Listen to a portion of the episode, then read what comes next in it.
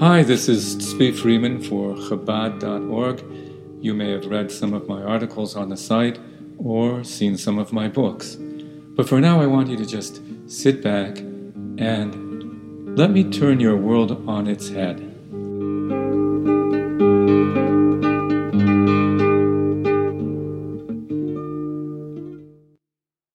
Imagine you woke up one morning to discover that God had just placed a chunk of Himself inside you. What would be your expectations? That you would be invincible, omnipotent, capable of conjuring entire galaxies into existence with one let there be. Well, see that elderly citizen suffering from dementia? She has a chunk of God inside her. See that obnoxious bully making trouble in the playground? He has one too. And so do you. It's right there in the story of the creation of the first human being in Genesis. After God created Adam, he blew into his nostrils the breath of life.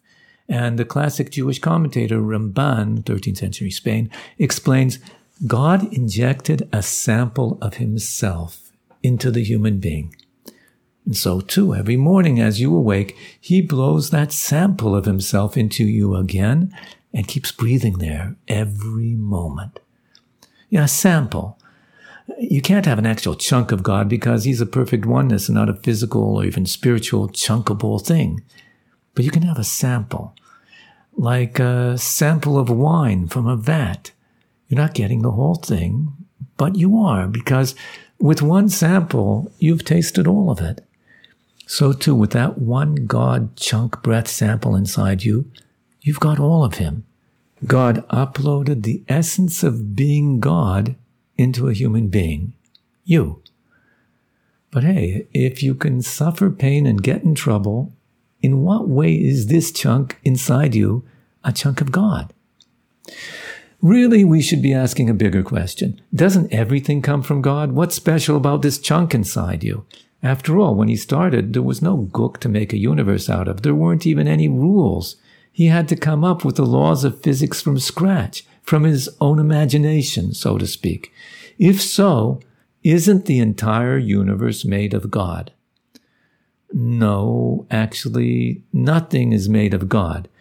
Rather, everything starts off in God's imagination and gets real from there. It would be cool if we could do the same thing, imagine things into being. But like Isaiah puts it, our thoughts are not like his thoughts. We imagine and it's just imagination. He imagines and we're all here for real. But framing the origin of things as imagination does answer our question because there are two kinds of imagination, which is not so hard to understand with a little imagination of your own. Let's say you imagine a world you've never seen, but would like to create. You were thinking, how do I make it feel real? How do I make it feel natural for the creatures inside it? Well, you do what every good artist does. As they say in the movie business, you aim for suspension of disbelief, meaning you keep to a set of internal rules and logic and ensure your characters are just a little flawed and imperfect. That way, you stand a good chance that nobody will wake up and say, Hey, this is just a story and we're just the characters.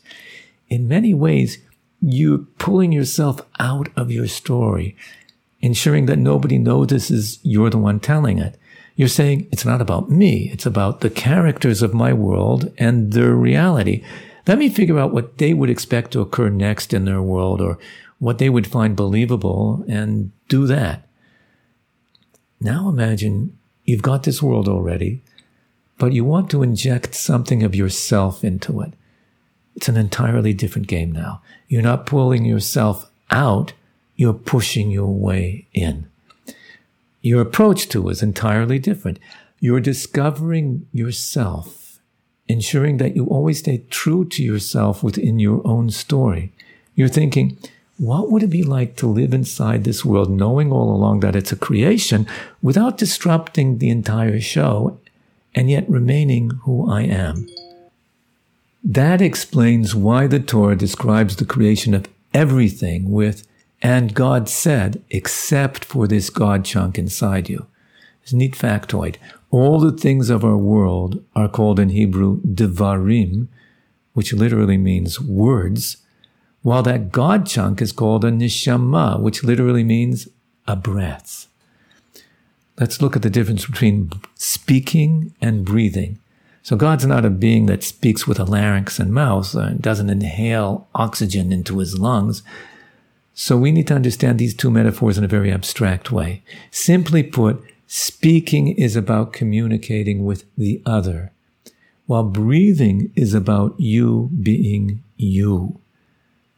You speak because there's someone other than you there to listen. If you're speaking well, it's because your mind is more occupied with what are they hearing than with what am I saying. So when we say that God speaks, we mean that he's taking into account the existence of something other than himself. That's how he creates that something else by thinking of it as a something else that needs to be spoken to and then speaking to it. By speaking to heaven and earth and telling them they should be light, they leave the realm of figments of imagination and become significant beings that perceive themselves as something other than the one who is speaking to them. And what are you transmitting with your words? Not yourself. At best, you're providing information about yourself. You stay inside yourself while these people outside of you are left to figure out what's going on inside of you from the information that they have received. Not so a breath. Let's say you're providing mouth to mouth resuscitation. You're pushing whatever is deep inside your lungs to come outward and enter into someone else.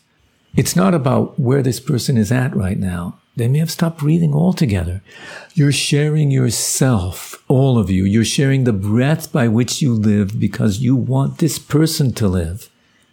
Of course, you're really just exhaling the air you inhaled a few seconds ago, but that's where the analogy breaks down because there's no air, nothing at all really outside of God.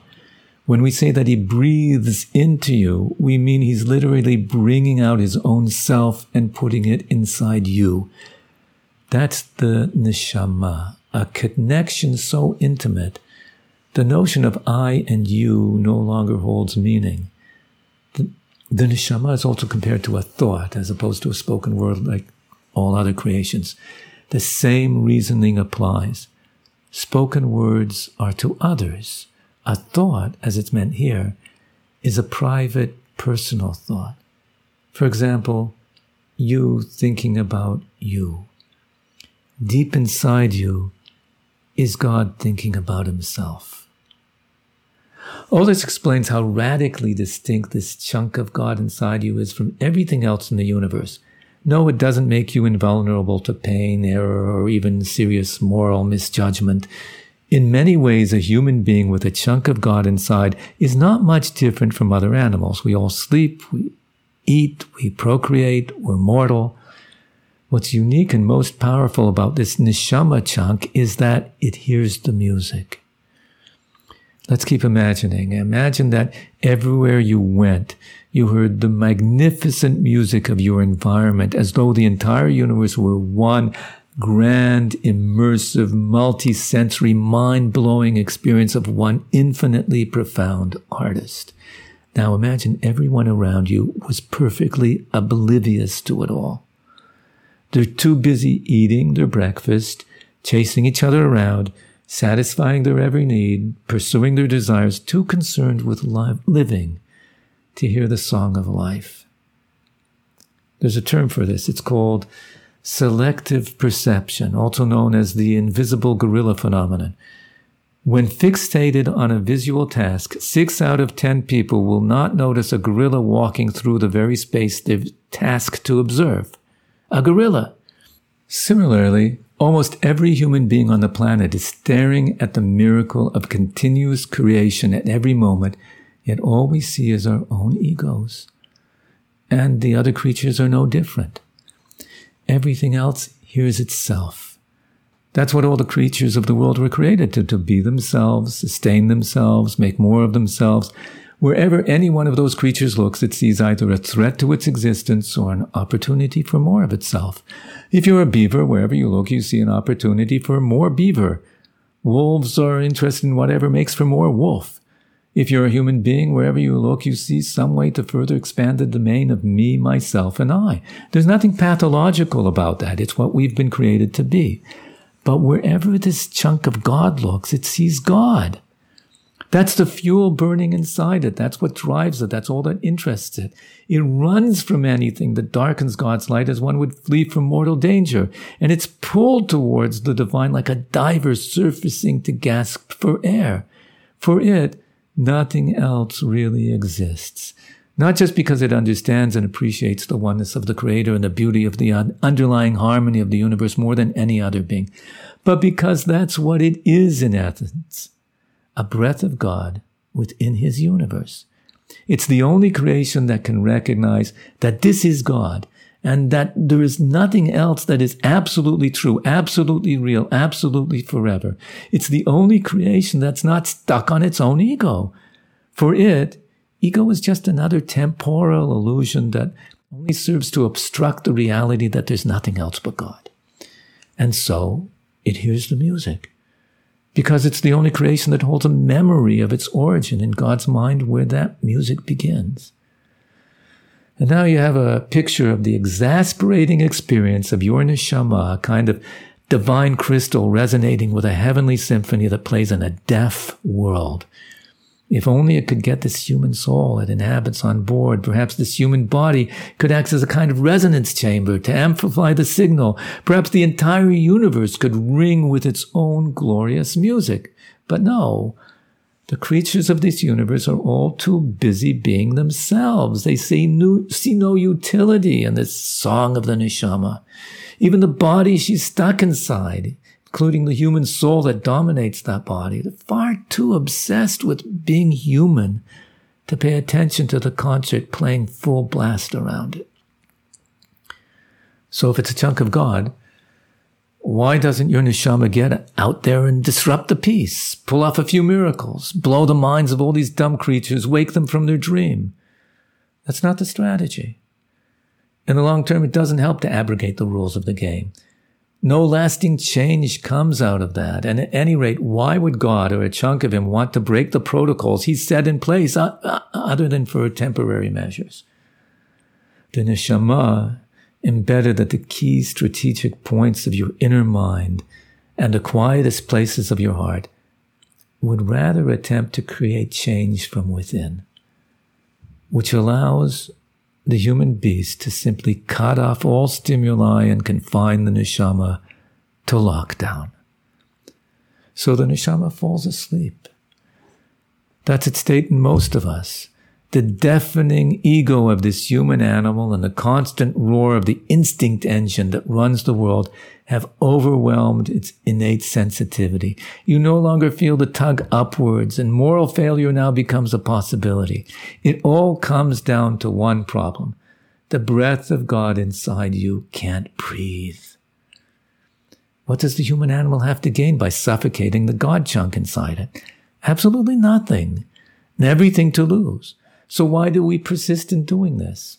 Ignorance, fear of the unknown, dread at the thought of letting go of our own egos and perhaps thereby allowing some other human predator to swallow us alive, which is all nonsense since a chunk of God is certainly interested in staying alive.